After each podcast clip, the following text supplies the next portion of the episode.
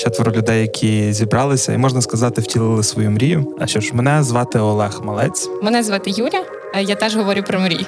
Всім вітання. Мене звати Мар'ян. Я четвертий. Мене звати Роман. Подкаст Мрії перед сном про мрії як ресурс та про силу мрії будування. Ми знову вчимося мріяти та досягати цілей через мрії. О, в мене свята віра, що цей подкаст додасть людям мотивації робити своє життя кращим і життя своєї країни кращим. Е, всім привіт! Е, в ваших вухах знову подкаст е, Мрії перед сном. І сьогодні в нас в гостях меркантильна жінка, фінансова консультантка Галина Третяк. Всім привіт!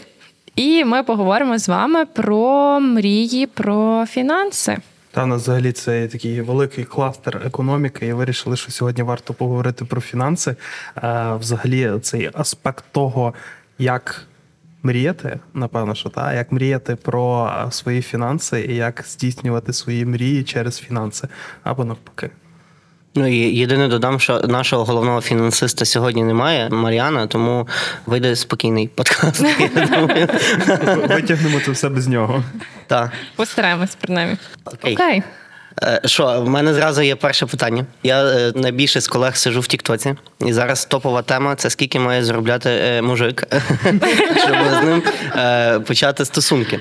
І, О, та знаєш ці відео, є типу, скільки має середнє? Так, так. Ну там різні цифри лунають. І от мене найбільше цікавить тебе як фінансової консультантки, скільки ж має заробляти чоловік, щоб фінансова консультантка з ним почала стосунки.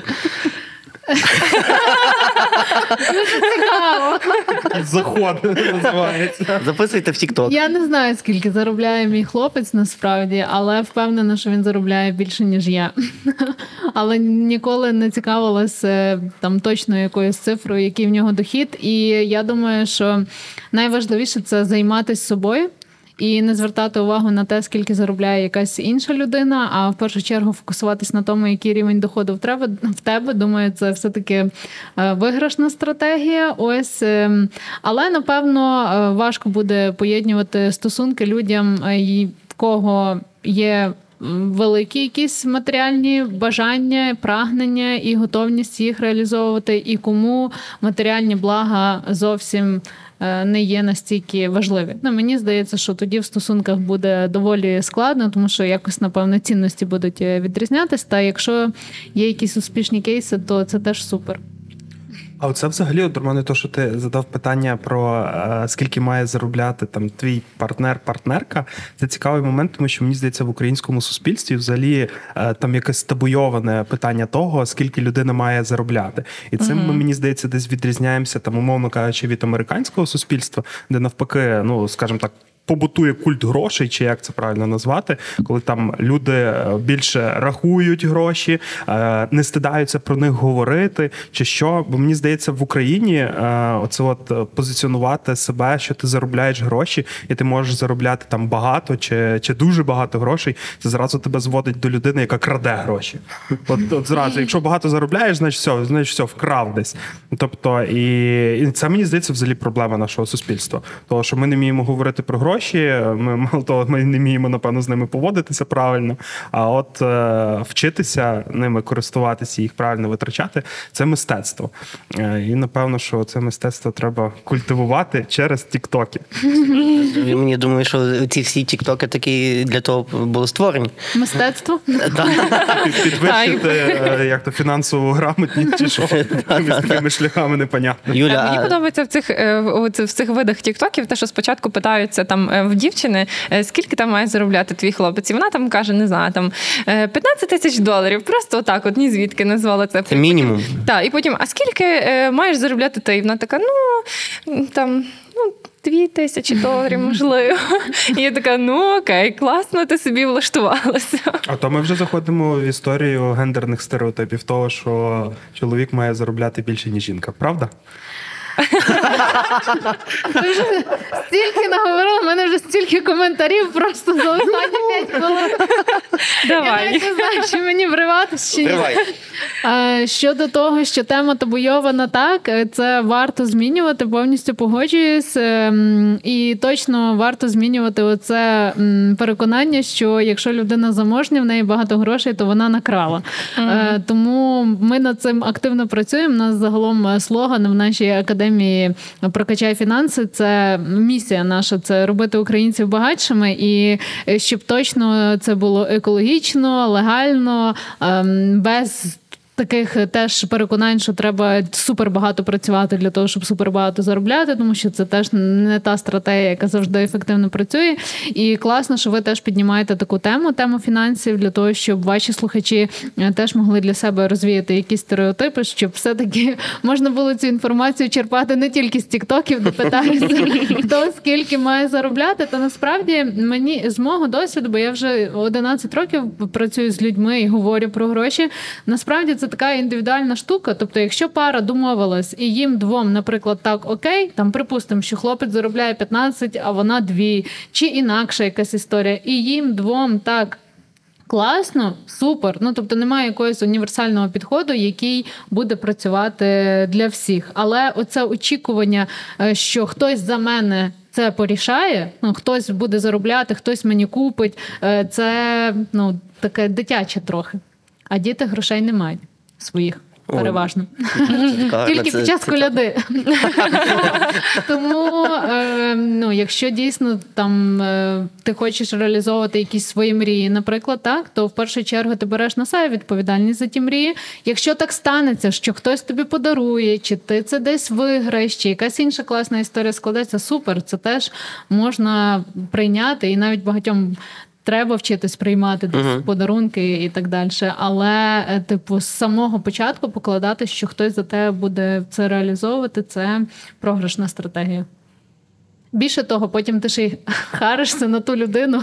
А чого ж ти мені цього не купив чи не купив?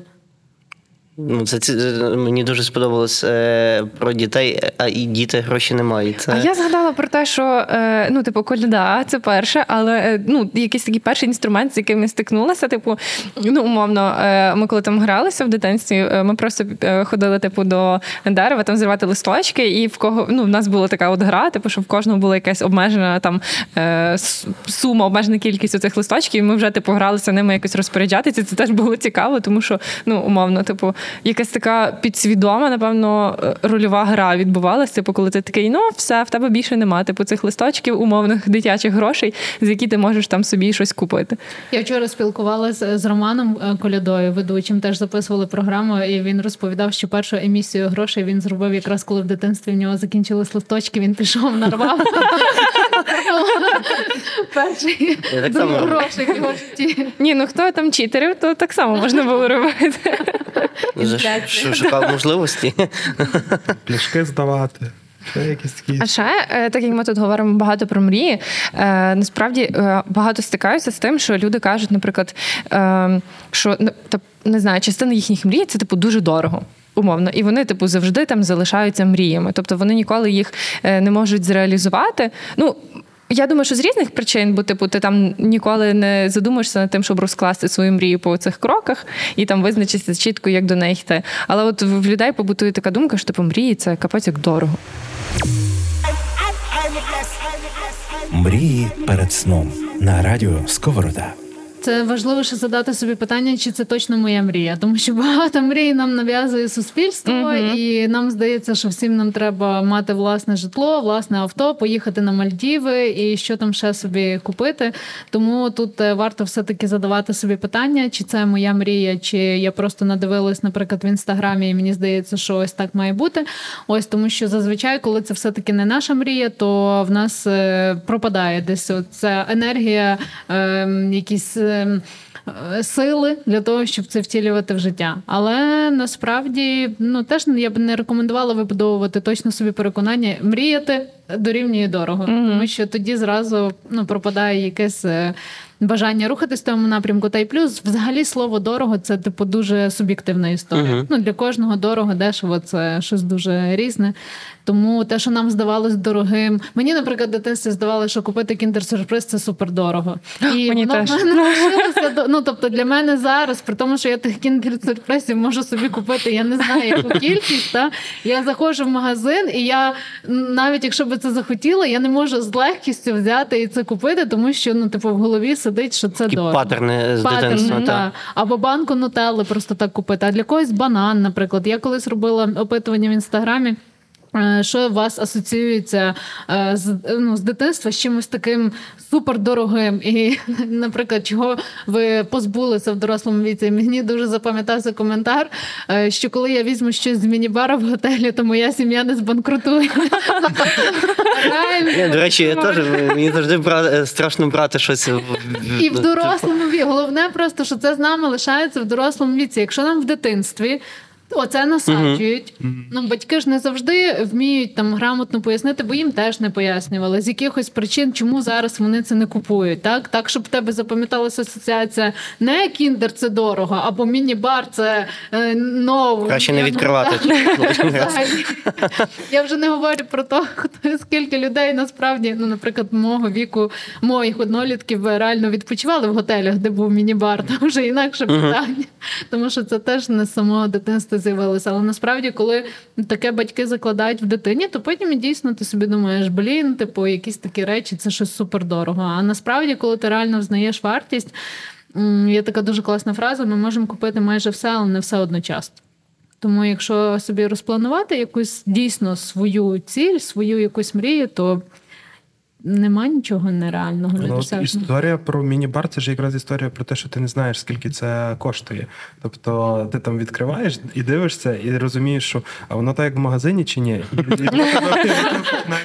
тебе. Я, до речі, через це не дуже люблю е, базари, от особливо за кордоном, десь там в Туреччині чи в якихось таких країнах, там, де особливо треба ще торгуватися. Тобто ти не знаєш вартості цього продукту, і воно тебе зразу починає відштовхувати. Тобто ти такий, та ну ні, не хочу цього купляти. Покажіть мені, скільки воно коштує. Ну вже нехай там сказали, але типу починають з тобою якось там крутити, вертіти. А оце от оце воно починаєш прям бісити.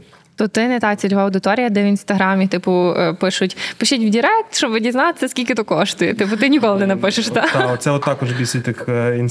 Це, Це маркетинг, Так, е, ніби називають, ну, коли взаємодія. ну напевно. На, базарі так само, типу. Там просто Звітом пішло.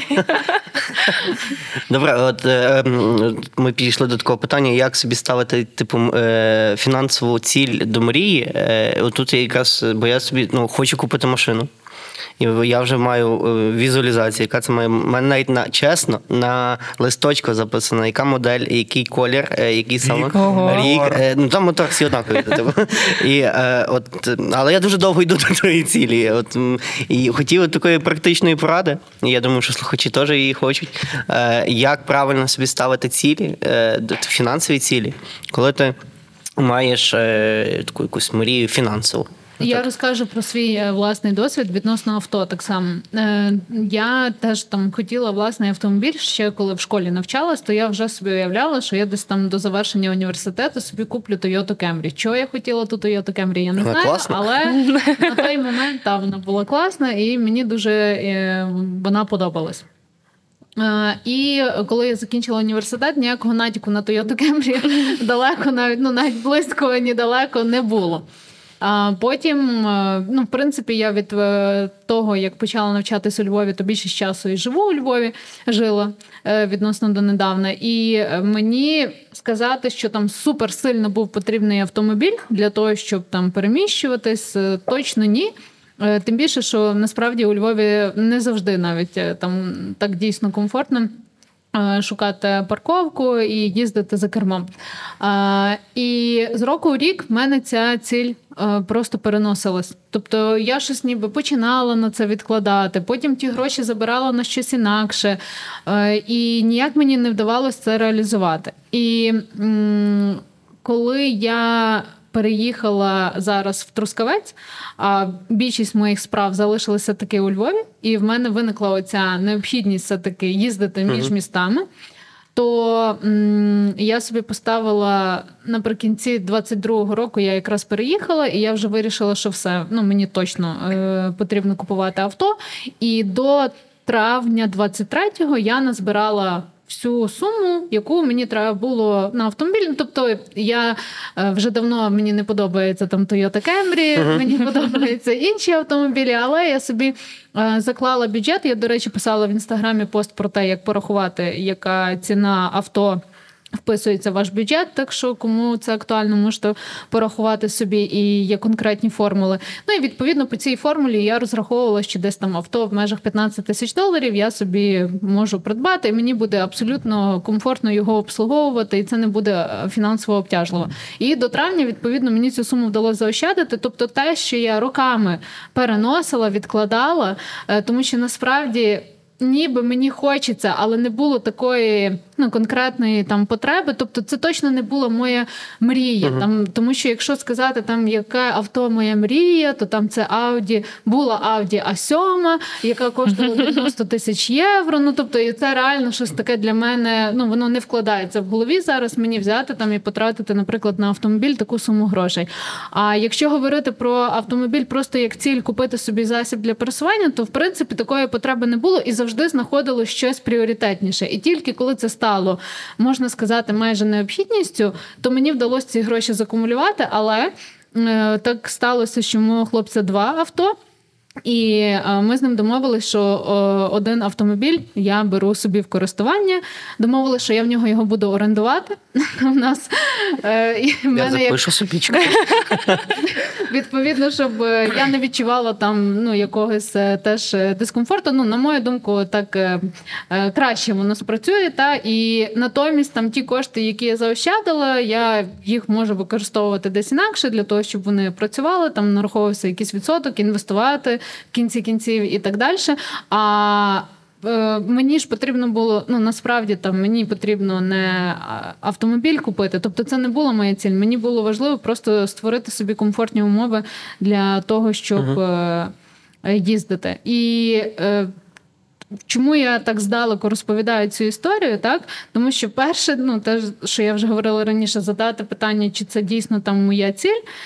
По-друге, якщо це дійсно там моя ціль, то деколи виходить, що ми себе доводимо до такої типу, як точки неповернення. Тому що в який момент я собі сказала, що все, ну то там я точно вже починаю відкладати на автомобіль і хочу його собі придбати, коли е, там мені в черговий раз треба було якось добратись, і е, не виходило так, щоб хлопець мене завіз, чи ми їхали разом, і я мусила викликати блаблакар, і була якась невдала поїздка. І я думаю, все, я більше того не хочу, я цього не буду терпіти. І типу, чому, чому я маю переживати? Такий досвід. Ось і деколи буває так, що ми себе типу доводимо до такого до злості, uh-huh. для того, щоб потім від тої злості в нас з'явився цей ресурс, енергія, щоб реально це втілити в життя. Класно. Ну, я Дуже відгукується насправді слова. Е, бо я тільки зараз вже починаю нервуватися від того, що мені десь треба поїхати. Я постійно шукаю можливості або до когось підсісти, або шукати квитки. А до того в мене ну, от дуже відгукуються ваші слова. Проєкт реалізовується молодвіж центром із мережі молодіжних просторів Твори в рамках гуманітарного реагування UNFPA – фонду ООН в галузі народонаселення в Україні. Але тут цікавий я момент помітив е, якраз того, що от реально ми там мріємо про, е, якщо там говорити про машину, та я ще хотіла просто додати, що ще показово з цієї історії, то на чому я хотіла з, зробити акцент, що насправді типу питання може вирішуватись багато безліч способів. Тобто, от, наприклад, як в мене, та що взяти просто домовитись про оренду авто. Uh-huh. Ну окей, так сталося, типу, що в хлопця їх два. Але uh-huh. я знаю і в інших знайомих, які теж орендували авто просто в інших, наприклад, людей людей, які зараз ними не користуються. І ну, це теж може бути абсолютно нормальне вирішення. Звичайно, що буває таке, що коли от реально ти хочеш собі купити, і це інакша історія. Але просто тут теж треба задати собі питання, що зараз ну угу. яку Так, яке питання я вирішую. Угу. Бо от якщо за якраз за мрії, якщо говорити е, про авто, наприклад, е, ми мріємо там реально про якусь дуже круту, класну машину, яка є там мега дорогою, але очевидно, ми її собі там фінансово не можемо дозволити і купляємо там набагато якусь простішу версію. Ну і це означає, що ми ламаємо свої мрії, наші мрії розбиваються, і це дуже сумно. Мені взагалі від цього не сумно. Тому що е, ну, є така теж дуже класна фраза, що немає простішого способу виглядати багатою людиною, ніж купити собі дороге авто, але немає насправді простішого способу збідніти, ніж купити собі дороге авто. Тому, ну тобто, моя, наприклад, там мрія там досягнути фінансової свободи. Фінансова свобода це коли ти живеш як хочеш, де хочеш, з ким хочеш, робиш, що хочеш. Ну і тобі не треба парити за те, щоб заробляти гроші. І насправді, типу, дороге авто в тому напрямку, ну так собі веде. Ось тому Це тягар. Ну воно говорить просто про те, Так. що не треба собі ставити, не, не треба собі Нереально. малювати мрій, які тобі нереально досягнути з твоїм матеріальним становищем. Ну просто тоді ти в тому напрямку, е, я би сказала так: мрії можуть бути в тебе якісь фантастичні і нереальні. Це ну, типу, деколи ти ж не то, що. Там вже зараз починаєш там, от ти хочеш купити авто за 90 тисяч євро, наприклад, ти починаєш вже зараз по 100 євро кожного місяця відкладати і розумієш, що ти ті гроші назбираєш там в 75 років. Але якщо це мрія, то це інакше ніж фінансова ціль. Ну тобто, мрія дійсно може бути якоюсь такою ну масштабною, можливо, навіть деколи здаватись фантастично. То щось таке, що тебе всередині запалює. Ось просто. м- Часто, крім матеріальних речей, в нас ще є багато якихось інших мрій, не обов'язково там завжди духовних, якихось таких, е, таких глибинних речей. А якщо говорити там про те, щоб купити авто, тоді ну як. Колись мене навчили, щоб мрію перетворити в ціль, ти собі ставиш якийсь часовий орієнтир, за скільки часу ти хочеш це досягнути. І тоді тут так ставити нереальні цілі, це точно зробити собі таку червону кнопочку в голові. Типу, я не можу цього досягнути. нащо мені в цьому напрямку взагалі щось робити? Тобто, ми ставимо нереальні цілі для того, щоб насправді в тому напрямку нічого не робити. Коротше, треба мріяти оце от буйно, але все одно спускатися. Ну, мати якусь трохи клапку голові. Мати ціну. Мріяти можна буйно, буйно дуже класне слово, а цілі собі робити вже поступові. Тому що ну, я впевнена, що в кожного з вас і слухачів були е, історії. Про те, що щось раніше здавалось такою мрією, якоюсь фантастичною, далекою, а зараз, в принципі, цілком вже реальна історія. Ну, тобто, навіть там не знаю, той самий кіндер-сюрприз. Ну так, навіть часто ми е, там досягаємо своїх мрій і потім не усвідомлюємо цього. Там, хіба що озирнувшись дуже назад, і такі, о, ми там в 16-17 років мали мрію, а тепер воно все ніби як в нас є. А як ми до цього, цього досягли? Так. А не знати як. Та от просто якось воно йшло, йшло, йшло. Так. І тут якраз знову ж таки про це от фінансове планування. Тобто, е, скажімо так, в нас більшість населення, мабуть, немає там якоїсь навиків фінансового планування, е, фінансового менеджменту, управління своїми коштами, тому що цього не вчать ніде. Ну, ви, мабуть, вчите, мабуть, вчиш. Е, але там в школі, в університеті цього немає. Але воно якось все одно, все одно суспільство що розвивається. От як так виходить?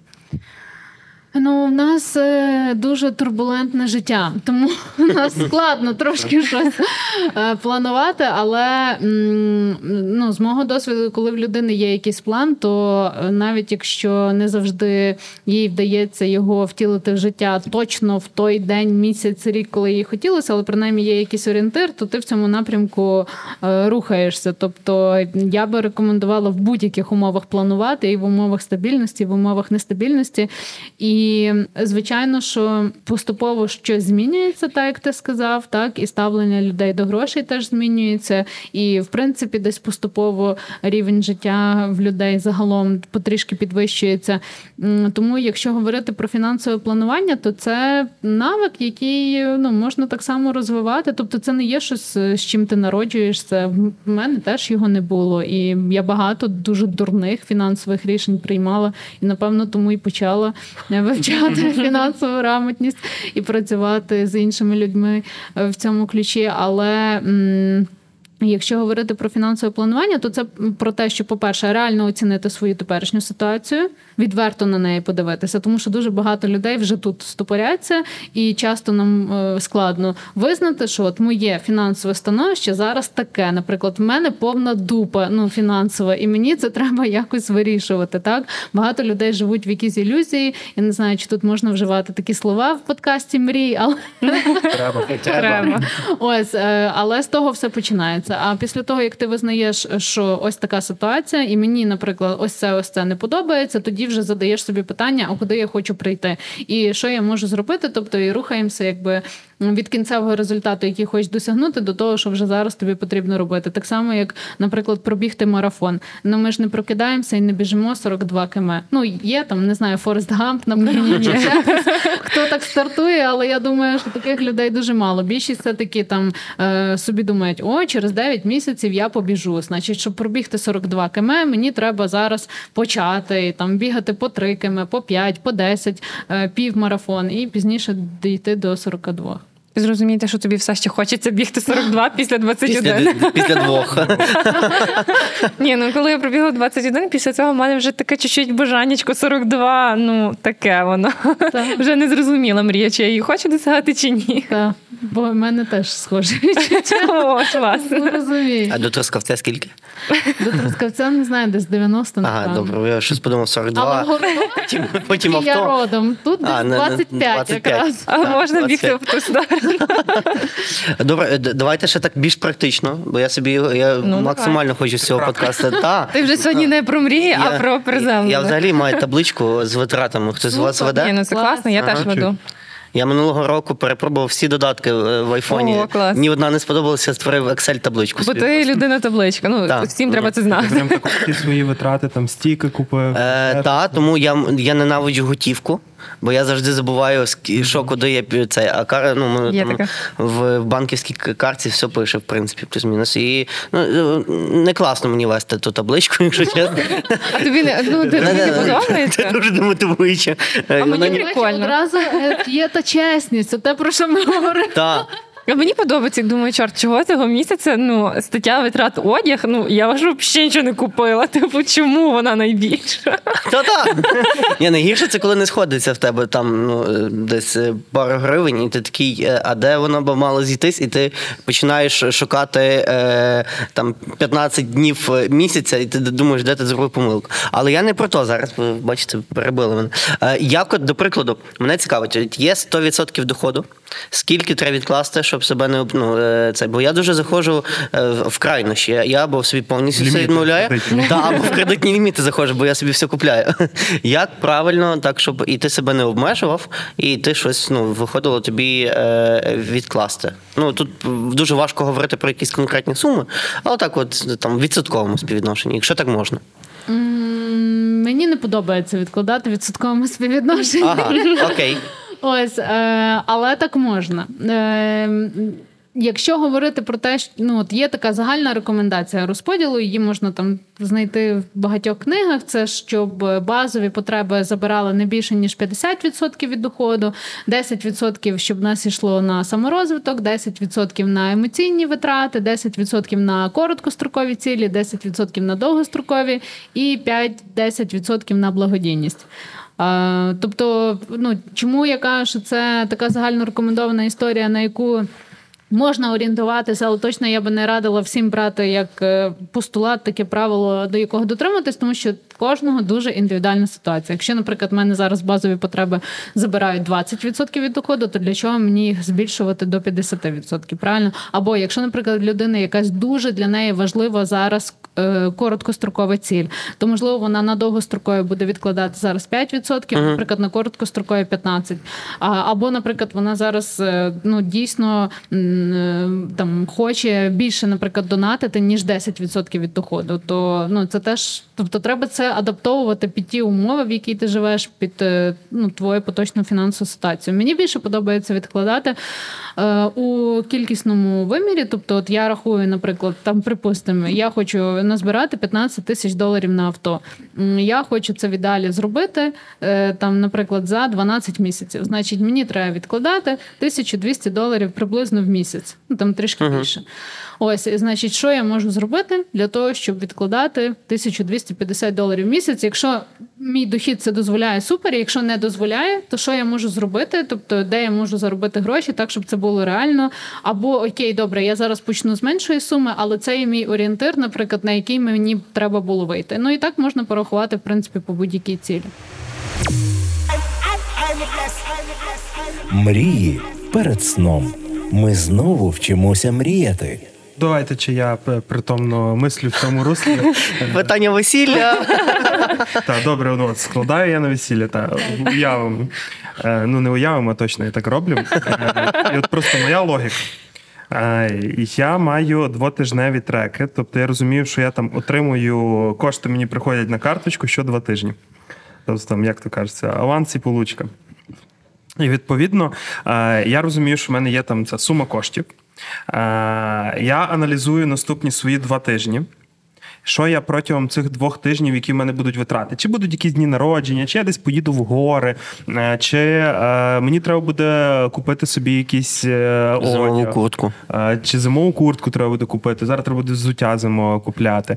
Якісь такі речі собі ну, чисто от в голові прокручую і розумію, що там окей, значить, я. Плюс-мінус на таку-то суму протягну прожити два тижні. Ну, протягну це означає, що я от задовольню всі свої ті потреби. І це все чисто от на рівні відчуттів. Решта все скидаю, переводжу в долари. Питання в чому? Нащо тобі весілля? Ні, чи от на вашу думку всіх, це от це от ну в першу чергу твою. Е, Це притомна логіка. Давай мені цікаво, мені цікаво, щоб е, Так, давайте ви. Ні, ну залежить все від того, наскільки ти хочеш того весілля. Ну мені зразу Якщо стало... дуже хочеш, то типу нормально. Е, Ну, типу, типу, прорахував, але завжди тримати якісь від пару гривень на критичні, ну такі непередбачені Мені стало страшно зразу в першу чергу. Ну, типу, тому що якщо, наприклад, Часом я переб'ю sorry, часом факаплюся якраз по непередбачених штуках і там. І це От, теж мені питання. страшно, коли в мене, наприклад, коли я розумію, що е, ну, в мене там є якась фінансова подушка, і я розумію, що якщо стається щось дуже непередбачуване, і ну так виходить, що я мушу взяти там, наприклад, звідти ці гроші, і я потім в мене стається стрес, тому що я розумію, що в мене їх немає. І я не ну, тобто, я якби е, розумію, що ну, в принципі, я типу заробляю гроші, все окей, я їх акумулюю, а, дохід, типу, але я розумію, що в мене немає у цій, ну, оцього якось кола такого безпеки мого, та і мені зразу стало страшно. Я така, а якщо щось станеться? Ну, типу, ти все перевів в долари. Це Але- як але взагалі жити? Ти йдеш мені аж долар, якщо що стається. ну, Ні, ну та, але це типу, Назад. для мене це знов додатковий стрес. Типу, ну, типу, ти все одно е, поміняв типу долари заради того, щоб це відкласти, і ти розумієш, що це ну все. Типу, ти там собі порахував, що ти там відкладаєш, наприклад, на весілля, та і все ок. І потім ти забираєш з тої кубки і думаєш, ну чорт, типу, приходиться звідси забирати, вже не прикольно. Вже типу емоційно для мене це було б якось складно, не знаю. Угу. І паттерн такий формується, типу, що я можу туди. Ну, якщо мені Так, що якщо щось станеться, я можу типу звітом забрати і туди додавати. І це в мене теж таке, типу, зразу. Бо я себе зразу це е, їм такою маленькою ложечкою. Я така, ну я ж собі пообіцяла, типу, що в мене там буде щось, типу я відкладаю на щось. У мене є такий е, блог е, в інстаграмі притрушений контент, і я знімала відео про те, що якщо вас сильно розстроює, що ви користуєтесь своєю фінансовою подушкою, створіть дві. Одну не чіпайте, другою користуйтесь і ну, тобто, але е, насправді дуже багато людей почали писати в коментарях, що вони реально так роблять. І е, в мене теж таке. Просто я не називаю це друга фінансова подушка, називаю це амортизаційний фонд на якісь от такі от більш масштабні е, витрати, які точно протягом року будуть, типу там подарунки в грудні, або, наприклад, якщо треба оплатити медичне страхування, або ще якась така історія. Тобто те, що, наприклад, відбувається раз на рік, раз півроку, але я точно знаю, або, наприклад, зараз брекети, там мені потрібно буде не знаю 60 тисяч гривень. Тобто, одна справа класно, коли є можливість це з місячного доходу просто покрити. Ось, але деколи на це варто би було декілька місяців позаощаджувати, щоб воно потім не було напряжно. Тому, повертаючись до цього питання, е, скажи, чи завжди тобі дається вдається отак е, розпланувати ті витрати на два тижні? М, Плюс-мінус та.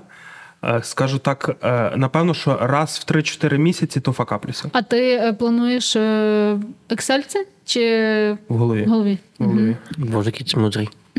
Як це це все там запам'ятовується? Ні, ну в мене є календар, я по календарю бачу, що, м- що мене чекає в наступні два тижні. Ні, ну реально, я, ну, я люблю планувати своє життя, і якщо зайти в мій календар, то він в мене прям заповнений дуже багатьма аспектами мого життя. І за рахунок календаря я розумію там плюс-мінус, скільки в мене може бути витрат. Ну насправді, е, якщо говорити на чи дуже сильно ти хочеш це весілля, я сказала. Е, ну насправді, якщо ти прям ну реально дуже сильно хочеш, то я би радила е, в першу чергу відкладати стільки, скільки треба на весілля, а далі вже з залишку витрачати. Тому що люди часто помилково перше планують типу витрати, а потім планують доходи. А було би класно, типу, перше планувати ну якби доходи, а потім рухатись до планування витрат, тому що тоді ти більше фокусуєшся на тому, щоб в тебе дохід. е, Коли ти плануєш витрати, ти фокусуєшся на тому, щоб твій дохід перекривав ті витрати. А коли ти фокусуєшся на тому, який отримати дохід, то він ну ти зазвичай готовий там більші суми закладати. Тому, якщо, наприклад, я знаю, що весілля для мене супер пріоритетне, мені на нього, наприклад, там треба відкласти 10 тисяч доларів, і я розумію, що мені там в середньому треба відкладати 800 доларів в місяць. Але там, наприклад, якийсь місяць я знаю, що в мене буде якийсь там більший аванс, ну чи ще якийсь додатковий дохід, то я, наприклад, собі планую, що ті місяці я відкладаю меншу суму, а тут з цієї премії я відкладаю там більше, наприклад. Тобто я маю на увазі, що це не обов'язково завжди мусить бути кожного місця однакова. Сума грошей, то тоді там я отримала дохід, одразу на це відклала, а вже на залишок тоді я живу. Тому що е, ну, якщо це не є якісь е, суми е, грошей, ну не є якісь такі витрати, які життєво необхідні, так то в принципі там десь можливо без чогось можна обійтись. Ну мені здається, що тоді тобі б може вдавалося, наприклад, більше заощаджувати. Але якщо тобі от така система працює і вона тобі комфортна, тоді звичайно ж ти можеш її залишати. Ну я, наприклад. Перше відкладаю на цілі, ну і взагалі всіх так вчу. Тобто, перше відкладаю, а далі вже те, що лишається, я витрачаю. Є вже дуже велика Я загроза задумався просто вже. кредитного ліміту. Дуже таким роблю. Так, але от якраз так, скористатись кредитним лімітом це найпростіше, типу, що можна зробити. Та? Це такий шлях найменшого опору. Але тут е, собі класно задавати питання: а як я можу згенерувати, наприклад, додатковий дохід? Е, Ну, е, тут повністю погоджуюсь, бо я, я минулого це, це якраз ні, це ще в ковід в мене таке було. У мене до ковіду завжди була думка, що ем, треба економити, і всі е, якраз вся енергія моя була на тому, щоб зекономити. І якось ковід дуже вдарив е, по мені ментально. І я ну, типу, перелаштувався, і замість того, щоб думати, як економити, ти мозок трохи почав думати, як е, збільшити твої доходи, бо економити якось ну вже не було куди економити. Типу, Ну, це не прикольно. е, Так, і, зараз ну, у мене так само, типу, і досі мозок працює, коли там щось треба, ну там цільно, от зараз, до прикладу, це авто. Типу, я постійно просто думаю, де я ще можу щось десь дозаробити, підзаробити, е, щоб пришвидшити, типу, е, ціль, бо економити, ну мені комфортно не економити. Комфортно. Типу, а це себе обмеження. Ну, типу, якщо я собі просто задавав. Питання, якщо я себе там зараз дуже себе різко обмежу, типу, ну швидше куплю машину, але чи мені таке варте життя е, цих навіть півроку? Типу, ні, я собі відповів ні. Відповідності, от це якраз е, типу бажання е, краще думати, де можна більше е, закумулювати грошей. І тоді ну мені щастило, і мені так приходили, типу, фінанси. Навіть похвалю в подкасті свою колишню. Вона кожен рік писала е, фінансові мрії на листочку, типу, на рік. І е, вона постійно мене ну, типу, каже, давайте теж сядь, напиши. А я якось не дуже вірив в цю всю історію. Ну, типу, захочу, куплю, не захочу, не куплю. І вона переконала мене, і я собі склав е, правда, не на листочку, а в нотатках. е, Список фінансових, що я хочу, і всякі там е, штуки. І я успішно це написав в грудні, успішно про нього забув. Ой, і взагалі, типу, не згадував про нього. Типу. І е, якось вже через рік, в листопаді, умовно, десь там, е, типу, дівчина колишня нагадала. Е, каже: а ну, типу, глянь, що там, типу, в мене на 95% типу, все збулося, то що я собі, я чесно, я не пам'ятаю, я, я такий, о, я пилосос писав. Е, І е, і в мене 95% збулось того, типу, що я собі занотував. І я зараз, ну, типу, собі прописую на рік, що я хочу, типу, з такого, ну, не дрібного. Е, А такого якогось такого, що я собі десь не хочу дозволити, чи щось такого плану. І проговорюю. Я завжди оце завжди з мене сміється, що я говорю вголос, але я завжди себе е, це от е, останній місяць я всім толочу, що я хочу програвач. Е, І типу, не, не знаю, на що він мені. Народження скоро. Ну я йому теж так казала. Ні, ти я не хочу. на Ні, ні, я зроблю хитріше. Я собі сам куплю програвач, а ви мені всі подарите платівки, бо платівки дорожчі. Типу, ті, що я хочу. А саме тому на день народження ви мені подарували програвач, так? Щоб я саме тепер так. тратила гроші на плечі. це я придумав подарунок тобі. Дякую, Роман. Ось тому до чого я це все вів? Е, Що треба е, всю енергію е, на більший заробіток. Я погоджуюсь. Я можу піти На в асистента. Типу, в мене, мене велика Куратор на курс. е, теоретична база дуже велика, без практикою чуть-чуть. сказати бюджет. Бо насправді, коли людина собі, наприклад, про щось думає, о, було би класно там купити щось, і зразу автоматично в голові каже: та ні, то дорого, наприклад, або то там не потрібно, або ще щось. Ну тоді м, ну який шанс ти що ти щось в цьому напрямку будеш е, робити? І ем, дійсно, деколи буває, що там якісь події складаються так, ніби саме собою, і не обов'язково, що це завжди має бути якась суперскладна історія, тому що це теж багато хто досягає фінансових цілей, ну вважає досягненням фінансової цілі, тільки якщо це така була сильна, наполеглива праця. А якщо це там тобі подарували, наприклад, чи ще щось, то ні, це не досягнення фінансової цілі. Це просто мені там подарували. Але блін, ну якщо ти це хотів чи хотіла, і так стало, що в тебе це є, це ж круто. Так, я так айфон колись виграв е, в, інста, в До інстаграмі. речі. Клас. Ем, Та мені наснилося, що я, я дуже хотів виграти, е, бо я ніколи в житті нічого не вигравав. І, здається, більше не виграв після цього айфона нічого. Але я дуже хотів, і та, і мені пощастило, і я виграв айфон собі потім такий. О, класно. Продав його зразу. Але зразу хочу сказати, що е, до речі, от продати зразу, то теж знаєш, типу так трошки не було відчуття, що ти зрадив десь собі, що ти так хотів. Е, насправді, типу, не було. Бо я, е, я виграв, я типу такий класно, я виграв. А потім я посидів. е, Це був, якщо не помиляюся, 13-й айфон. В мене на той час, здається, був е, 11 чи 12, я не пам'ятаю. Типу, і я посидів, думаю, так, він новий, запакований. Типу, я його ок продам. Чи зараз мені варто міняти, типу, на новий? Не варто, типу. І я думаю, я краще зараз за норм ціну його продам. Бо він, типу, новенький, він завжди цінується. І собі, якщо типу, там мені буде треба, я собі куплю. Я дуже люблю опенбокси, типу, техніку. е, Це дуже економно. І ну, совість не гризла взагалі ні разу. Я взагалі, типу, я щось інакше собі купив. потім. Ні, тоді в такому випадку це класно.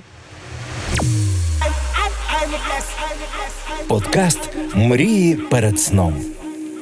Хотіла просто додати, що е, ми точно не закликаємо. е, Ну я впевнена, що ви мене підтримуєте, просто писати на листку і нічого не робити, наприклад, та чи візуалізувати. Тобто, це має бути потім підкріплено якимись практичними діями, але точно е, має бути перший оцей момент. А цікаво, наприклад, як це.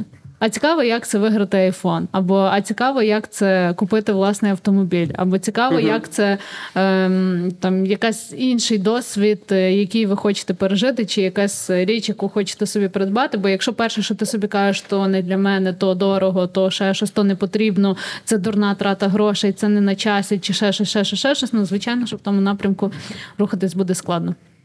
Чуєте, а от теж момент, е, бо ми говоримо про фінансові цілі, але а чи взагалі обов'язковою є фінансова ціль? Бо я от по собі е, е, мій Емоційні персональний покупки любиш. Ні, не то. Я просто знаю, що в мене в житті між якраз машиною та весіллям був період, коли в мене не було фінансової цілі. І я не скажу, що я зле жив. Мені типу було норм. Тобто я себе нормально відчував, почував. Я жив е, там практично весь або там е, якусь велику частину е, свого там відкладених коштів я донатив просто і все. І ну тобто, і в мене не було цілі, і норм було. Тобто, Ну і тут- ти не відкладав, ти просто втратив. Е, ні, ну воно щось відкладалося на просто відкладалося. Ну, але він точно не планував на два тижні, знаєш. Ну так як зараз. Було. Ні, ну було момент, то, е, ну буду чесним, був більший відсоток того, що я донатив. Е, І більше я колись донатив. Минулого року більше донатив, ніж зараз доначу. Е, От, а коли появилася ціль. І тут питання взагалі, чи потрібна фінансова ціль? Чи можна без неї прожити? Ну, Це дуже, напевно, суб'єктивно, на мою думку. Кажи.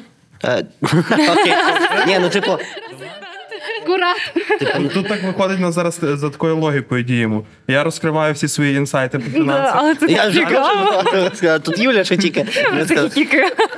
Ні, ну насправді типу залежить, ну, мене мотивують цілі. Бо якщо ви в мене немає фінансової цілі, то для чого мені ходити на роботу? Типу, Щоб жити. ні, ну типу, жити. жити я можу купити машину і таксувати, типу, умовно. І я буду жити теж непогано. Але, типу, ну, це ну, для мене це мотивація, що мене заставляє приходити ну, на, зранку на роботу, скажу відверто. Це фінансова складова. Е, Не чи, ну, саме зранку, типу, так. Потім я вже коли втягуюсь в роботі, Кажеш, типу, це вже, типу, е, цей. А от щоб зранку прийти, я такий, блін, треба заробляти гроші. Е, ну, це для мене, типу, мотивація. Типу, я думаю, і для багатьох саме цілі фінансові це мотивація. Мені здається, що загалом, ну, типу, е, не загалом фінансові, а взагалі цілі. Типу, бо якщо ти живеш собі такий і в тебе немає жодних цілей, жодних мрій, то воно і в принципі жити не цікаво. А якщо вже в тебе з'являються якісь там оці твої захтянки, чи кудись піти, чи кудись поїхати, там з кимось зустрітись, щось побачити цікаве, то тоді вже в тебе з'являється оцей заряд, і типу ти маєш цю якусь енергію, ти можеш її спрямувати на те, щоб це досягнути. Бо якщо в тебе немає ніяких е, там мрій, абсолютно, то принципі ти не рухаєшся, ти собі прокидаєшся просто, отак от живеш оцей і такий якийсь одинаковий день по колу, та й все. Ну, давайте я тоді ще трошки конкретизуюся, тому що я е, говорю про якісь, скажімо так, глобальніші цілі, або якщо про фінансові, про глобальніші фінансові цілі мрії, е, на яких потрібно збирати е, або заробляти е, більше ніж, е, скажімо так, півроку.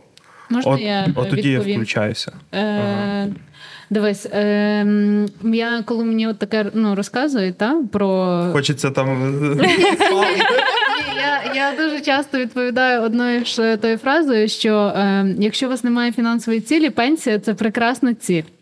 Е, тому що, тому що е, це якраз та ціль, на яку треба відкладати від 20 років, а то й більше. І в ідеалі не має бути так, що перше я куплю авто, потім я куплю житло, потім весілля, потім я дитині відкладу на освіту, а аж тоді я почну дбати про свою пенсію, тому що це буде тоді супер складно.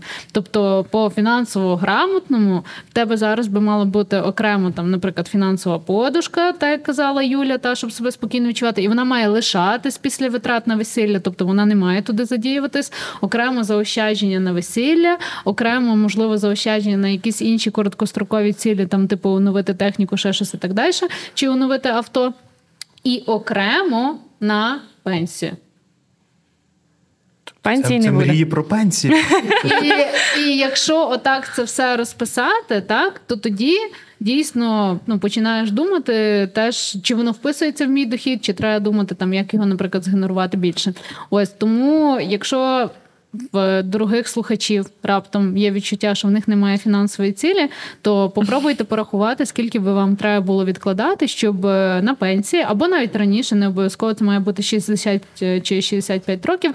е, Вам би треба було відкладати, щоб зберегти той рівень життя комфортний, який у вас є зараз. І я впевнена, що цифра вас здивує. Але це, це от реально це дуже така філософська взагалі історія. Ну і навіть прикладна історія того, що Міністр теж скаже. Ні, мені просто е, коли там дуже багато їздив в Європу, е, в Євросоюз, країни Євросоюзу, то е, я прям надихався від того, що бабусі дідусі, вони туристи, вони подорожують по країнах різних собі оцих от автобусах. Вони живуть життя, Олег. Та, помалесенько собі ходять, оце от все. А в нас, е, коли ти виходиш на пенсію, то в тебе зазвичай ти е, або на утриманні в дітей е, є, або живеш там ультрабідно, тому що пенсії ну, зазвичай дуже низькі. І відповідно пенсія позиціонується як історія гіршого життя, ніж в тебе було в молодості.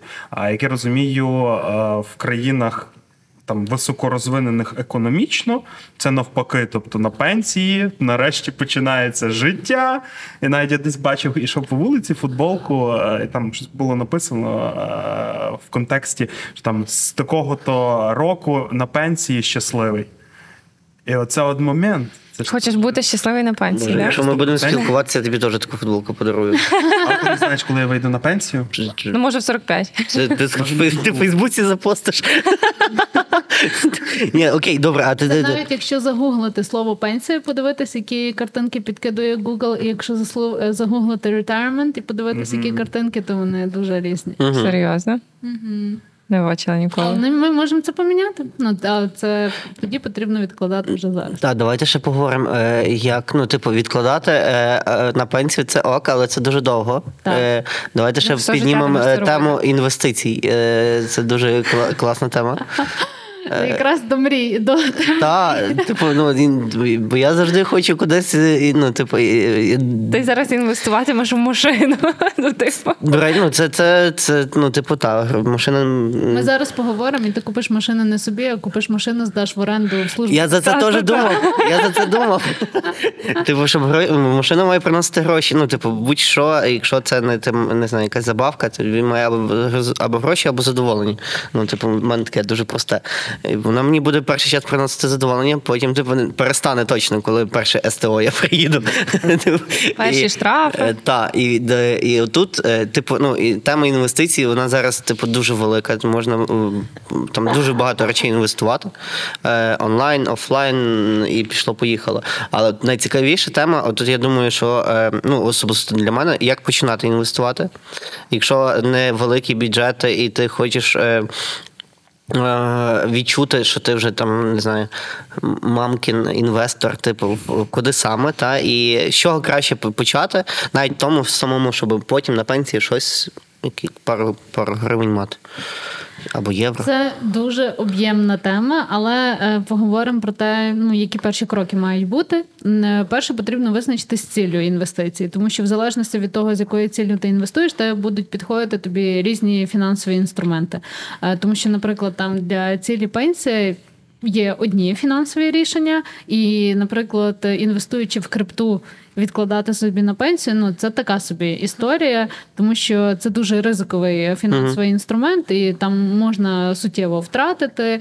І питання, чи людина готова настільки ризикувати, наприклад, тою своєю пенсією, щоб робити це через крипту. І чи вона дійсно зможе спокійно спати, е, інвестуючи туди значну суму свого капіталу. Е, Друге, це визначити свій так званий ризик-профіль, тобто наскільки я готова до ризику. От е, який відсоток е, своїх грошей я готова втратити, або коли я побачу мінус на своєму рахунку, то до якого мінусу, до якої тої волатильності я ну справді готова. І багато людей спочатку е, не визначають цього. І, наприклад, починають інвестувати в ту ж крипту, е, тому що це ну, в принципі доволі просто, там нічого складного нема. Добре. Ну, я маю на увазі почати. Я не кажу робити це ефективно. Я маю на увазі просто сам процес, от зареєструватись, завести гроші і там купити біткоін. Це ну насправді дуже просто. Тільки чуть-чуть заборонено зараз НБУ, але в цілому Я три рази скачував один додаток, і я такий не знайшов, де, де купляти. І не треба було. Okay. От і м, у мене є дуже багато е, клієнтів, які приходили на консультацію і розповідали, що вони б там в- вклались в крипту, бо десь на хайпі хотіли спробувати і там, умовно кажучи, закинули 500 тисяч доларів, а зараз це там 200-300 доларів в кращому випадку. І якщо це сума, яку ти готовий втратити, ну окей, добре, тоді ну, це не так критично впливає. Але якщо це от вся сума твого доступного капіталу бюджету, тоді напевно. Набагато сумніше. А ось тому визначаємо ризик профіль для того, щоб і в залежності від ризик профілю тобі теж підходять різні інструменти. Е, Різне е, відсоткове співвідношення, куди варто інвестувати, і так далі. Ось, і потім, вже після того, як ти знаєш, яка твоя ціль, е, ти знаєш, який в тебе ризик профіль, тоді ми вже підбираємо фінансові інструменти під якусь конкретну ціль. Ну, наприклад, найпростіше, що можна зараз корис- використовувати в Україні, що стало значно більш доступним, це державні облігації. Так, тому що спочатку повномасштабного вторгнення військові облігації можна купувати від однієї штуки, і не тільки військові, а й в цілому державні. Це в принципі одне і те саме. Майже ось і е, там, умовно кажучи, можна інвестувати від однієї тисячі гривень. Та облігація це вже цінний папір. Тобто, в принципі, людина вже можна сказати, як там мамкін інвестор, коли починає це робити. І там зараз можна отримати там дохідність в гривні 18-19% річних, що в принципі дозволяє перекрити інфляцію, девальвацію. Тому якийсь сенс в те, щоб е, користуватися цим інструментом, він є.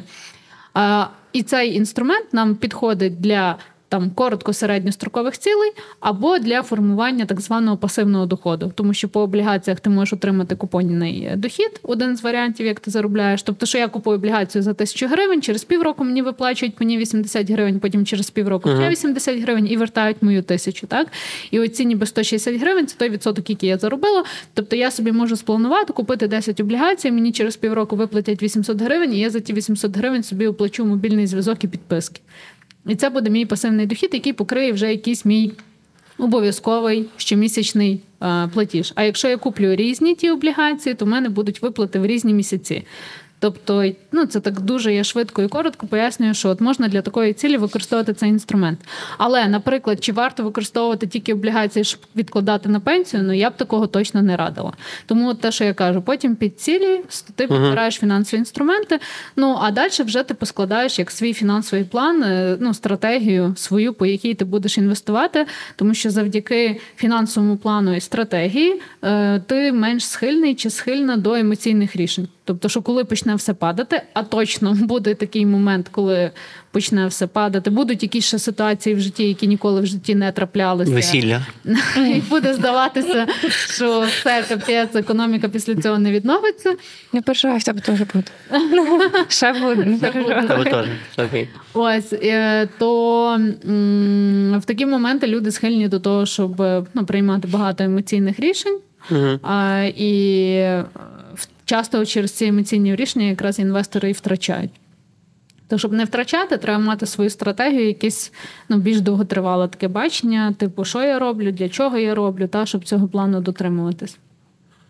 Ну, а потім ти вже технічно починаєш це реалізовувати життя, е, робиш там раз на рік чи раз в півроку якийсь ребаланс свого фінансового інвестиційного портфелю. О, я якраз хотів сказати фінансовий портфель. Я недавно вичитав таке. так, так, щоб дотримуватись відсоткового співвідношення. Е, Потім ти платиш податки, подаєш декларацію, платиш податки. Ось і ну, дивишся, можливо, ще якісь інструменти поступово додаєш. Починаєш там зазвичай з простішого, потім рухаєшся поступово. Коротше, зрозуміло, найпростіший зараз спосіб це облігації. Ні, ні, та вона взагалі не, не легка. Три рази не міг е, мужчина скачати додаток. Ні, я скачав, я, не- знайшов, де там платити гроші, щоб мені біткоін дали.